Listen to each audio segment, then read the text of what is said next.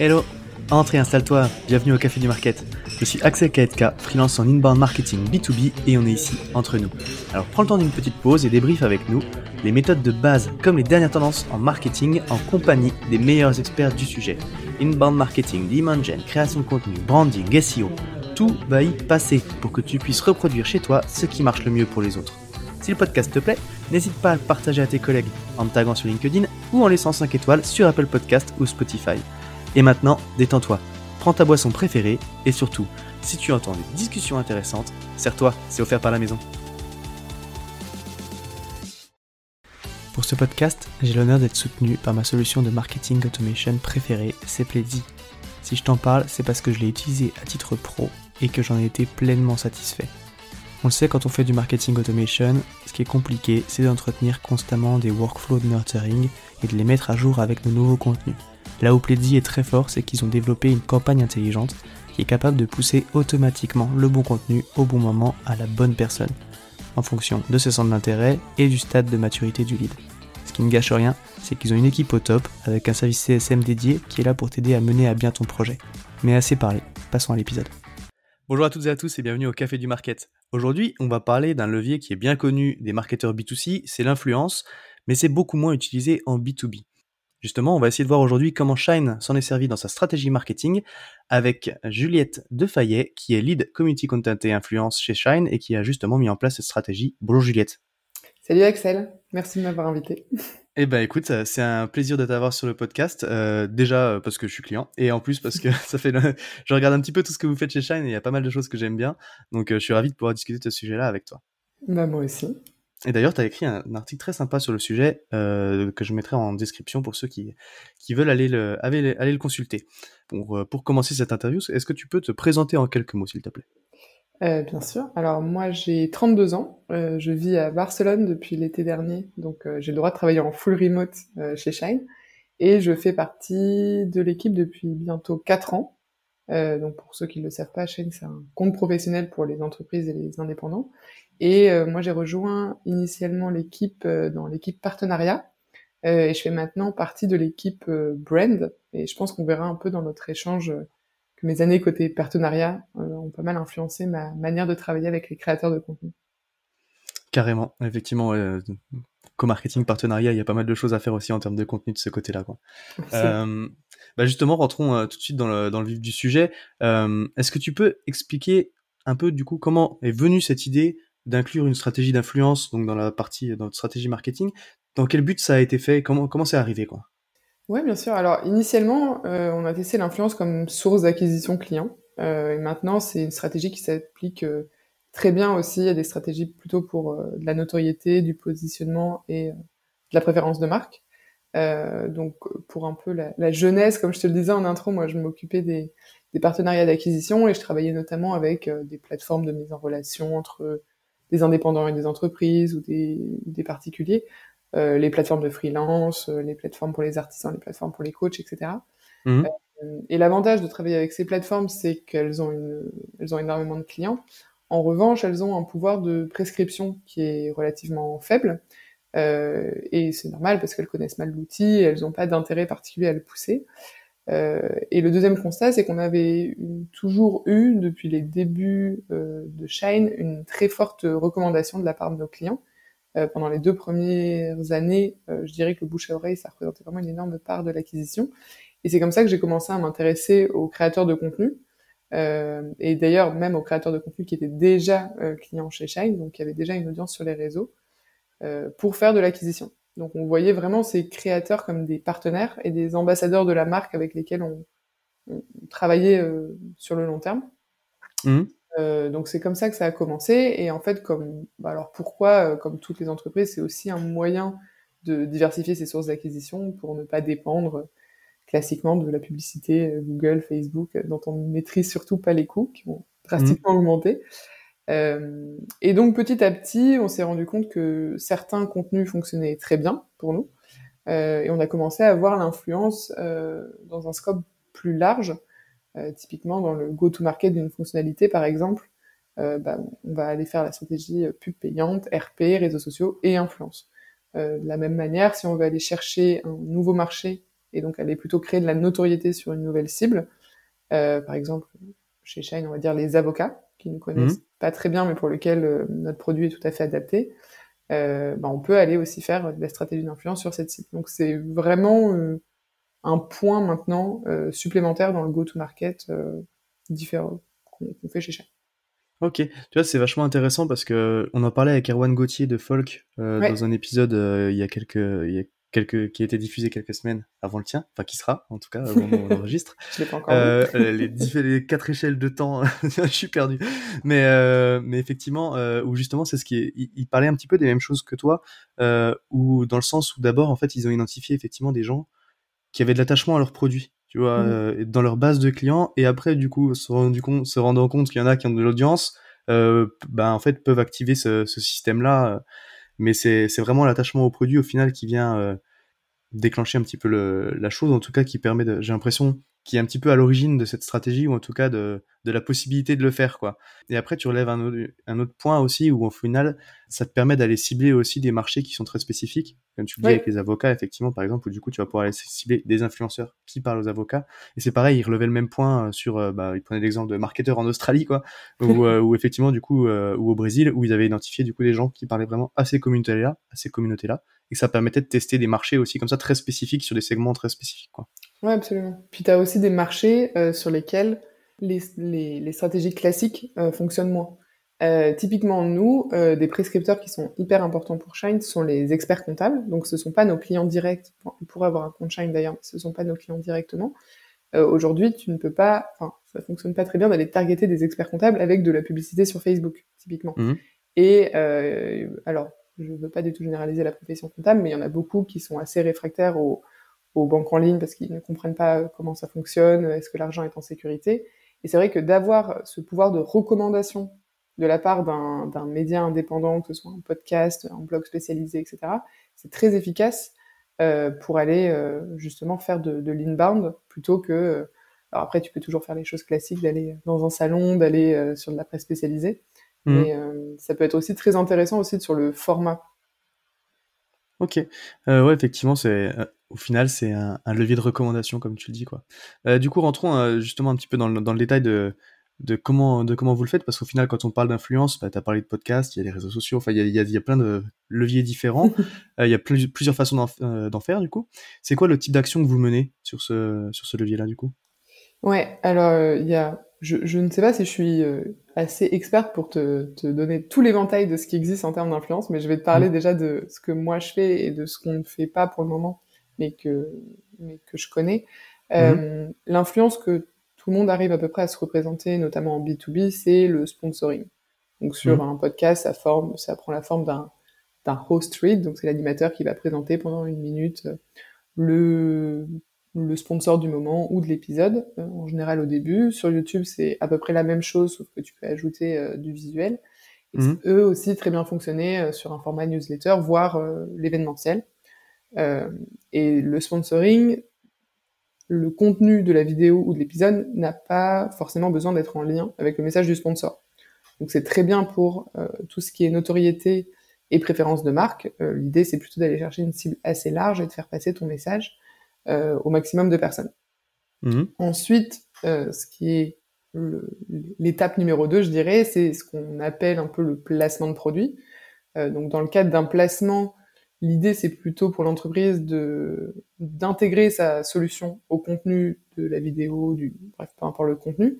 Euh, donc dans le cas de Shine par exemple, ça pourrait être une vidéo euh, d'un freelance qui explique comment facturer ses missions. Euh, et le créateur peut donner ses recos pour ne rien oublier sur sa facture, à quel moment est-ce qu'il les envoie, est-ce qu'il demande un acompte ou pas, comment il relance un client. Et à un moment de la vidéo, il va montrer qu'il fait en fait ses factures depuis euh, son application Shine, euh, dire que c'est vraiment un outil génial pour plein de raisons, mentionner potentiellement une promo s'il y en a une. Euh, donc ça, c'est très bon pour des campagnes plutôt tournées acquisition, mmh parce qu'on va être sur des gens assez intentionnistes qui veulent savoir comment faire des factures et on va leur recommander un outil euh, qui est en lien directement avec, euh, avec euh, cette problématique. Euh, et ensuite, ce que j'appellerais le, le, step encore au-dessus, Mhm. euh, c'est ce qu'on, alors je sais pas comment on appelle ça, moi j'appelle ça une, de la co-création des collabs. Euh, ici, l'idée, c'est de venir vraiment profiter pleinement de la communauté du créateur de contenu. Euh, pour donner un exemple, moi, ça fait euh, trois ans qu'on organise avec le média Tribu Indé un événement sur quatre jours qui s'appelle les Breaks Indé. Et euh, c'est un événement sur quatre jours avec plein d'experts qui viennent donner leurs conseils aux indépendants. Donc, par exemple, dans le cadre d'un sponsoring, euh, on serait sûrement mentionné en chaque début de journée, euh, le logo serait présent sur euh, la landing page, etc. Ici, nous, Mhm. on est vraiment co-organisateurs. C'est-à-dire que moi, je co-anime chaque live, on réunit vraiment les deux communautés, euh, et euh, c'est beaucoup plus fort en termes de branding. C'est-à-dire que là, c'est vraiment excellent en termes de d'engagement ou de préférence de marque. Euh, mais bon, là, c'est sur un exemple d'événement, mais on peut penser aussi à des contenus écrits, des études, des séries vidéo qui sont diffusées de chaque côté. Euh, L'important pour ce type de format, c'est vraiment de sentir qu'il y a une grosse collaboration et pas juste un logo, entre guillemets, Ouais. euh, posé contre rémunération. Euh, sur le B2C, c'est assez commun euh, d'avoir euh, des collabs comme ça entre des influenceuses et une marque de cosmétiques qui vont créer une teinte, un design un Mm. peu spécifique. Euh, mais ça existe aussi en B2B. Donc euh, voilà, à réfléchir. Et il y a de plus en plus de, de créateurs qui proposent ce genre de, de collaboration maintenant. Ok, ouais, donc c'est euh, vachement intéressant pour le coup, c'est bien détaillé tu, tu donnes bien les, les différents cas. Donc tu as le sponsoring où au final c'est une pub entre guillemets, on va dire, Ouais. qui va- où tu vas apposer. euh, moi, je, bah, typiquement, je le fais avec le podcast avec euh, avec euh, où effectivement tu vas avoir un, le petit slogan entre guillemets ou en tout cas le, le petit pitch euh, sur le sponsor. Euh, ou apposer un logo, comme tu dis, on le voit dans les newsletters aussi avec les petits bandeaux, machin. Euh, le placement de produits, euh, donc là, effectivement, pour le coup, tu as donné un super exemple et, et c'est, je pense que c'est très puissant en termes d'acquisition. Et puis après, du coup, la co-création, au final, en tout cas, ou le co-branding de- d'événements ou de contenu, quoi. Exactement. Euh, Ouais. Il y a d'autres choses qu'on n'a pas encore trop tenté, mais qui peuvent être pas mal euh, s'il y a certaines personnes qui ont des, des communautés très engagées et beaucoup d'actu à partager. C'est ce que j'appelle un peu l'ambassadorat. Euh, donc l'idée, c'est de créer un programme un peu ambassadeur avec, euh, alors, ça n'a pas forcément besoin d'être des gros créateurs de contenu. Pour le coup, ça peut être des grands fans. Euh, si vous arrivez à identifier, par exemple, euh, des personnes qui partagent hyper régulièrement vos actus sur Twitter, c'est typiquement le genre de bon profil pour un ambassadeur. Et en fait, tu animes ce programme, alors soit via un channel Slack dédié, soit via une newsletter, enfin peu importe. Euh, et du coup, euh, tu- ils peuvent poster toutes les news euh, que tu souhaites avec un mini kit de com. Euh, c'est peut-être aussi l'occasion de demander des, des UGC, enfin des, des, Ouais. des User Generated Content euh, que tu peux reposter. Et euh, alors ça, c'est- je sais pas exactement comment fonctionne euh, d'un point de vue rémunération, mais j'imagine que tu peux soit rémunérer un forfait annuel et les, les ambassadeurs s'engagent à poster toutes les news que tu envoies, ou alors avoir une petite REM euh, pour chaque action menée. Euh, nous, Ouais. c'est pas quelque chose qu'on a trop testé parce que nos, les- personnes avec qui on travaille sont hyper différentes. Tu peux pas vraiment demander une nouvelle vidéo YouTube à chaque euh, micro euh, micro moment, ouais. mais ça peut être intéressant euh, pour certaines marques en tout cas, je pense. Carrément. Et vous faites de l'affiliation, du coup, aussi? Tu Ouais, comptes là-dedans, ouais. absolument. Bah, justement, en fait, comme j'étais au partenariat avant, on avait pas mal de partenaires, euh, type blog spécialisé, euh, comparateur, euh, qui étaient en affiliation. Et euh, du coup, effectivement, les premières collaborations qu'on a faites euh, avec des créateurs, c'était sur YouTube. Et c'est vraiment la plateforme idéale pour faire de l'affiliation, que ce soit pour vous ou pour euh, le créateur d'ailleurs, parce que des vidéos qui sont sorties il y a trois mois, ils sont encore rémunérés trois ans après. Mhm. Euh, donc euh, c'est hyper intéressant et ça peut permettre de se lancer euh, en étant un peu safe, c'est-à-dire que si la campagne fonctionne pas du tout, bon bah vous êtes un peu vous avez un peu protégé votre budget. Donc voilà, ça dépend un peu aussi de, des envies des créateurs. Il y en a qui sont assez réfractaires parce qu'ils vont y passer beaucoup de temps, ils n'ont pas forcément fait beaucoup de collaborations avant, donc ils, ils savent pas trop. Mhm. Euh, mais c'est toujours intéressant à proposer, quitte à proposer d'ailleurs un, un mix. Ça arrive de proposer un fixe juste pour la création de la vidéo et ensuite de l'affiliation. Euh, mais ça peut être un- une bonne manière effectivement d'aborder, euh, dans un premier temps en tout cas, les sujets d'influence. Ouais, ok. C'est vrai que ça sécurise le budget, toi, en tant qu'a- en tant qu'annonceur, enfin, l'affiliation, tu payes si ça fonctionne, quoi. Donc, Ouais, absolument. Ça- ça Après, peut être intéressant. Que, faut que la plateforme aussi s'y prête bien. Typiquement, je pense que si on, si on fait de l'affiliation sur une story Insta, je pense que le créateur s'y retrouve pas forcément. Ouais. Parce que c'est très instantané, euh, donc faut, faut aussi euh, choisir le bon support pour que ce soit intéressant. L'objectif, c'est que ce soit un win-win de chaque côté. Quoi. Ouais, carrément. Et euh, j'allais dire, du coup, alors concrètement, comment est-ce que ça se passe? Comment est-ce que tu construis une campagne d'influence? En termes d'objectifs, d'identification Tu un petit, as des bons influenceurs, tu as un petit peu donné des clés, mais la construction d'action, tu vois, comment ça se passe une campagne d'influence du coup? Alors, euh, pour commencer, moi, j'ai jamais vraiment fonctionné par campagne, c'est-à-dire que j'ai pas un, concept, un concept euh, chaque trimestre avec un message spécifique et je l'envoie à 10 créateurs qui ensuite le reprennent et ça fait une grosse vague euh, pour que mon message passe. Mmh. Euh, moi, j'ai plusieurs personas à adresser chez Shine. Euh, D'ailleurs, mon budget, il est dédié à l'influence. Il est dédié entre euh, ces trois ces trois personas qui sont globalement dit les indépendants, les petites entreprises et tout ce qui est segment de niche. Donc, comme je le disais un peu tout à l'heure, les avocats, les experts comptables, etc. Mmh. Et du coup, chaque persona a un objectif différent. Euh, sur les indépendants, typiquement, notre objectif, c'est plutôt de faire de la conversion et de la préférence de marque. Euh, pourquoi? Parce qu'en grande partie, ils nous connaissent déjà. Euh, donc en fait, il leur manque juste une petite dernière reco avant de souscrire, où ils hésitent entre nous et un autre acteur. Et tu sais que c'est l'opération qui fera un peu pencher la balance euh, de, de notre côté.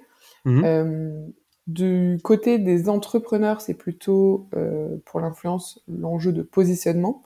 Souvent, ils ont déjà entendu parler de Shine, mais ils connaissent mal nos offres euh, les fonctionnalités, est-ce que ça va être adapté à leur activité? Et sur les niches, ça va plutôt être la notoriété. Ils n'ont jamais entendu parler de nous. Donc en fait, pour moi, la, la, campagne, elle part de là, c'est-à-dire quelle est vraiment ma cible et donc mon objectif d'influence qui est associé?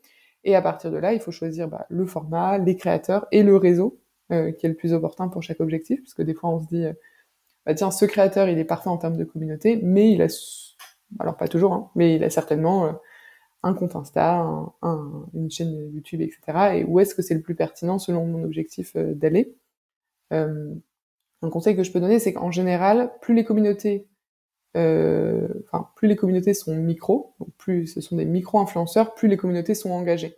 Donc plus elles sont adaptées à des campagnes de conversion. Euh, pour, on en parlait un peu tout à l'heure, en termes de plateforme, YouTube c'est génial, euh, car beaucoup de personnes l'utilisent vraiment comme un moteur de recherche donc, on atteint des personnes qui sont parfois très intentionnistes. Typiquement, on tapait Avishine ou comment créer mon entreprise. Euh, donc, aller chercher des micro-influenceurs sur YouTube sur ce type euh, de requête, euh, là-dessus, c'est un slam dunk pour aller chercher de la conversion. En revanche, si mon objectif, c'est d'aller chercher de la notoriété auprès d'une cible qui nous connaît vraiment très peu, ce qu'il faut, c'est favoriser la répétition et un message beaucoup plus top of funnel, par exemple. Donc plutôt d'aller promouvoir un contenu, pas forcément directement une page de vente, parce que les gens sont pas du tout euh, réceptifs à ce moment-là. Euh, et euh, donc voilà, ça peut être une campagne qu'on répète régulièrement sur un, podcast pour être top of mind quand c'est le bon moment. Pour l'auditeur bah, de choisir son compte pro ou votre produit en particulier. donc ouais, pour résumer, je dirais que l'objectif vraiment de bien définir ses objectifs en amont, et en fonction de bien choisir les créateurs, les plateformes qui ont du sens, et de concevoir les bonnes campagnes. Alors, concevoir les bonnes campagnes, c'est assez difficile. Hein. Aujourd'hui, il y a beaucoup maintenant de créateurs qui viennent nous voir avec une idée. Donc ensuite, on n'a plus qu'à affiner pour que ça colle bien avec nos objectifs et nos messages. Euh, parfois, euh, ils, ont, ils, ont, moins d'idées et c'est peut-être à nous aussi de driver euh, le format en fonction de ce qui a bien marché auparavant. C'est pour ça que c'est bien de tester beaucoup de formats euh, euh en amont et euh, ensuite de récupérer un peu les best practices de tiens cette vidéo a hyper bien marché, pourquoi, euh, de, faire un peu un feedback aussi avec le créateur. donc ça peut être ça peut être intéressant. la dernière chose, je dirais que sur le B2B, moi j'ai pas travaillé avec des agences pour aller en identifier j'ai la sensation, mais peut-être que je me trompe, que quand ça fait quelques mois que tu t'es vraiment plongé dans YouTube, dans Spotify pour les, pour les podcasts, dans Instagram, etc., les créateurs, tu les, ou sur LinkedIn d'ailleurs, parce que ça, se développe aussi l'influence LinkedIn, tu les identifies. Tu arrives à voir un peu ce qui existe, à les mapper, etc. Alors il y a plein d'infos que t'as pas, donc euh, bah, un peu comme pour les partenariats, moi je parle à énormément, énormément de créateurs. Euh, il y en a à qui je parle depuis plus d'un an, on n'a toujours pas fait de collab, mais je connais bien leur communauté, je connais bien les projets qu'ils vont développer prochainement, et je sais du coup les activer quand c'est le bon moment. Donc, euh, important aussi d'avoir une vraie bonne relation avec, euh, avec chacun d'entre eux et de, de, de savoir. Euh, parce qu'une communauté, ça veut un peu. Enfin, une, une audience. souvent, ce qui est difficile avec les entrepreneurs en plus, c'est que tu peux pas savoir qui est entrepreneur dans, ta, dans ton audience. Euh, tu peux savoir un peu le, le genre, l'âge, la région, etc. Mais voilà, donc donc euh, voilà, je crois que j'ai plus de. Ouais. je crois que j'ai répondu à la question. Dis-moi si j'ai oublié un. Carrément. Non, c'est vachement intéressant. Tu vois ton approche de ce. Effectivement, en fonction de l'objectif, pour le coup, tu tu l'identifies bien. Euh, si tu vas chercher de la conversion, du coup, plutôt des micro-influenceurs parce que les communautés sont plus engagées sur des réseaux très intentionnistes au final aussi. Euh, donc plutôt plutôt YouTube. Euh, tu vois, je trouve ça vachement pertinent et puis c'est c'est intéressant comme approche. Et puis bah, effectivement, du coup, sur la notoriété, tu peux aller chercher plutôt des, des canaux de grande diffusion. C'est vachement intéressant. Euh, mais, donc venons-en venons un petit peu au but et à la fin à ce qui nous intéresse. Mais euh, j'allais dire, est-ce que ça marche? Euh, C'est quoi les indicateurs que tu suis? Et mhm. du coup, bah, c'est quoi? Bon, si vous continuez à en faire, j'imagine que c'est que vous êtes satisfait. mais voilà, qu'est-ce que tu observes quoi? Ouais. Alors, est-ce que ça marche? Je soyons transparents. Faire une première collab avec un créateur de contenu, c'est toujours un pari. Euh, donc il y a des campagnes qui fonctionnent, euh, il y a des campagnes qui fonctionnent moins. Euh, et c'est pour ça que je me répète un peu, mais si vous démarrez dans la stratégie d'influence, testez différentes plateformes, testez différents messages, différents formats, différents créateurs, plutôt que de foncer vers la plus grosse communauté possible et d'y mettre tout son budget. Ensuite, sur le tracking, ce qui est délicat, c'est que pour pas mal, un peu comme tu aurais des campagnes télé ou des campagnes métro, il y a certains impacts qui sont difficiles à mesurer. Euh, et il faut comprendre qu'il y a des campagnes qui payent dans le temps. Euh, je sais aujourd'hui que il y a des créateurs avec lesquels on travaille qui sont suivis par énormément d'étudiants en design, par exemple.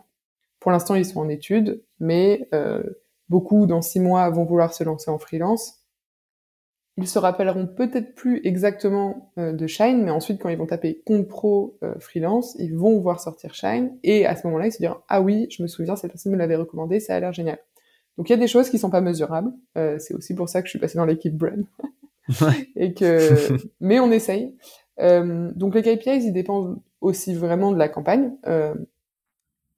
pour certaines, ça va être, il y a quand même des choses qui sont facilement traquables. Hein. Le trafic sur une page qui est dédiée, euh, si c'est de la conversion, ça va être vraiment nombre d'ouvertures de compte. Euh, si on fait un, un, contenu un peu tampon entre le créateur et, et Shine, bah, ça va être le nombre de leads générés sur ce lead magnet en particulier. Euh, et alors c'est plus difficile à suivre, mais je conseille vraiment d'essayer de ne pas le négliger. Surtout ce qui est campagne de préférence de marque, c'est important de regarder euh, le ton des commentaires, de demander à l'influenceur s'il a reçu des messages en rapport avec la collaboration. Euh, ça peut être hyper fort de voir que certaines campagnes sont très très bien reçues euh, parce que justement en fait on, on est finalement euh, quelqu'un qui soutient un média indépendant, quelqu'un qui produit gratuitement du contenu pour son audience. Et donc parfois c'est hyper intéressant de s'associer à un créateur selon la manière dont c'est présenté. il y a un vrai attachement à la marque qui se qui se crée. Donc donc il y a des choses mesurables, des choses un petit peu moins mais j'invite quand même à ne pas se dire de toute façon c'est pas mesurable euh, et on n'y réfléchit pas trop. Ouais, euh, voilà. Et s'il y a une observation que j'ai faite euh, qui peut un peu servir à tout le monde parce que je, je c'est difficile des fois de se dire bah ça ça marche pour Shine donc ça marche pour tout le monde. C'est, je pense que c'est hyper différent d'un business à l'autre. Mais quelque chose qui je pense sert à tout le monde, c'est euh, faire de la répétition et du cross canal quand c'est possible. Euh, c'est-à-dire que chaque plateforme a ses forces et ses faiblesses. Euh, par exemple, un host read dans un podcast, c'est une recommandation qui est hyper forte. Euh, déjà, très peu de personnes skip les messages sponsorisés, contrairement à mmh. YouTube. Bon, en général, c'est ouais, ouais, c'est NordVPN, ouais, ouais, ouais. euh, mais en revanche, l'auditeur, il est souvent dans les transports, donc il va être marqué par le message, mais il va pas y avoir d'action immédiate. Euh, il va pas sortir de son truc, aller sur le site, etc. Euh, en revanche, si le podcast il a aussi une newsletter, euh, après avoir entendu deux trois fois le message, la personne elle reçoit un mail, euh, elle sera dans potentiellement de bien meilleures dispositions pour aller consulter votre démo, votre page de vente, votre contenu. Donc voilà, euh, répétition et cross-canal, je pense que c'est un bon conseil pour tout le monde. ok, top, super intéressant. Écoute, merci beaucoup. J'allais dire, bon, du coup, tu as partagé beaucoup de, bonnes pratiques et de tes apprentissages, euh, mais la vie de marketeur, c'est jamais tout rose. C'est quoi rapidement tes, tes, trois plus gros challenges du moment, du coup? Euh, Alors, pour rester sur l'influence, euh, je dirais que quand on a un budget limité, le challenge, c'est de bien choisir les opportunités. Parce que c'est souvent, encore une fois, un pari de lancer une campagne. Et c'est très difficile de comparer euh, les opportunités entre elles parce que les mmh. formats sont hyper variés. Alors évidemment, si on a juste euh, 10 podcasts avec le même format, c'est plus simple. Mais si on part d'un contenu co-brandé qui va ensuite être partagé sur LinkedIn, du podcast, des vidéos YouTube, euh, c'est assez difficile à, à, faire. Donc ça, ça c'est un peu un challenge. Et c'est assez marrant parce que j'ai commencé à faire du coaching de personnes qui, de boîtes qui veulent justement se lancer dans l'influence. Et du coup, j'ai dû théoriser un peu ce que je faisais automatiquement de pourquoi je choisissais telle ou telle chose. Et euh, du coup, c'est un exercice intéressant de se dire, ah, en fait, j'ai cette matrice un peu dans la tête, je vais, je vais l'écrire euh, pour attribuer des scores en fonction du format, de, de la communauté, de l'influenceur et, et, de le comparer au budget. Quoi. Donc ça, euh, gros, enfin, des, des, fois assez difficile. Euh, L'autre challenge, alors je pense que ça va un peu changer, euh, mais moi j'ai commencé à, à, bosser sur l'influence il y a 2-3 ans et euh, je vais sûrement maintenant pouvoir discuter avec d'autres boîtes, notamment avec Arwen, euh, pour échanger sur les best practices, mais c'était vraiment pas le cas avant. C'était hyper difficile en se lançant de se dire bah, que font les autres et essayons de répliquer parce que ça n'existait pas vraiment. Ouais. et c'est la même chose pour les agences d'ailleurs. moi, je ne suis pas contre travailler avec des agences, mais en fait, elles ont que des profils plutôt euh, B2C. Ouais. Et, euh, et en plus, elles sont, en général, elles n'ont pas d'idée de concept euh, qui match vraiment, tu vois, un SaaS B2B. Donc, ouais. euh, donc il y a un peu ce truc aussi de c'est nouveau, c'est chouette, ouais, mais t'avances un peu tout seul, quoi. Carrément. Euh, voilà. Et le troisième, euh, bah, c'est pas vraiment propre à l'influence, mais moi, ça fait six mois euh, que je suis devenue manager et je manage deux personnes. donc, c'est assez nouveau. Euh, moi, du coup, tu, tu, me disais pour me présenter, mais je, je dirige une équipe qui s'appelle Community Content, euh, qui est donc pas limitée à l'influence, mais qui comprend tout le contenu euh, à destination de la communauté Shine. Donc, il y a beaucoup de nouveaux sujets à creuser que je connais pas, mais c'est aussi hyper excitant. Et de l'autre côté, bah, le management, qui est un apprentissage continu. Euh, donc voilà, c'est à peu près euh, le résumé de, de mes challenges du moment. Ouais, c'est marrant, hein, tu vois, mais le, le, management, le recrutement, les, la gestion des équipes, c'est mm. le truc qui revient tout le temps, quoi. Et ouais. c'est vraiment, euh, c'est vraiment, je pense, tu vois, mais en fait, dans la construction d'une entreprise ou même d'une équipe, c'est vraiment euh, l'humain, c'est vraiment ce qui est le plus difficile au final à gérer, quoi. Enfin, ouais, et puis tu, tu moi, je, je, je, le prends hyper à cœur en me disant, ok, bah ouais. j'essaye de vraiment bien comprendre les profils un peu de chacun et qu'est-ce qui les drive et comment de comment arriver à, à, faire entendre la voix de tout le monde. Donc, euh, mais c'est hyper intéressant et c'est c'est chouette aussi de. Je je voulais jamais manager euh, avant. je m'étais dit vraiment c'est pas pour moi. Euh, j'aime bien faire mes trucs dans mon coin et finalement euh, c'est assez chouette aussi d'aller plus loin avec euh, d'autres personnes. Carrément, carrément. Bah écoute, on demandera leur avis à, à, du coup à, à ton équipe. Est-ce qu'ils le vivent aussi bien que Je... euh, Trop cool. Non, bah écoute, euh, merci pour euh, pour tout ça, euh, tous tes apprentissages. C'est vrai que tu le dis, hein, tu défriches un petit peu un sujet en B2B qui est pas super euh, documenté et pas super pratiqué, donc euh, c'est vachement vachement riche tout ce que tu as partagé là. Si tu devais retenir un conseil, une chose à mettre en avant, mm. du coup de tout ce que de tout ce qu'on s'est dit, tu dirais quoi? Bah, je dirais, je vais un peu me répéter, mais je dirais de prendre son temps, euh, de commencer petit, euh, de tester plusieurs concepts. Enfin, c'est assez, moi, ça me paraît assez évident, mais quand on se lance, par exemple, en stratégie euh, d'acquisition sur euh, Facebook Ads, on teste plein de créas, de messages, de ciblage. Ben, en fait, c'est exactement la même chose. Donc, mmh. euh, donc voilà, je dirais euh, tester et comprendre ce qui marche un peu pour vous. pensez aussi à l'après, parce qu'il y a beaucoup de marques qui euh, font une campagne hyper euh, notoriété, puis ensuite se disent bah, j'ai pas de conversion. Euh, mmh. Donc en fait, faut aussi bien définir quels sont les objectifs et, et construire des campagnes en fonction. Et, et voilà, le, se dire que l'influence c'est du long terme, que ça s'adapte à plein de projets différents. Euh, donc de l'utiliser en, en, tant que en tant qu'outil au, au, quotidien, ça peut être hyper chouette. Ok, Top. Bah écoute, encore une fois, merci beaucoup pour tout ça. Si jamais il y a des petites questions pour toi, on peut te trouver euh, dans quel Sur coin LinkedIn. Sur LinkedIn Parfait. euh, c'est effectivement le canal privilégié des marketeurs. Mais j'ai pas encore créé de, de, de, de, plateforme pour exprimer mon, mon savoir. écoute, euh, bon, très bien. Bah, LinkedIn alors, ça marche. Euh, bah, écoute, encore une fois, merci pour tout, Juliette. Et euh, bah, maintenant qu'on est arrivé au bout, je te souhaite une bonne journée. Avec plaisir. Merci beaucoup, Axel. Salut.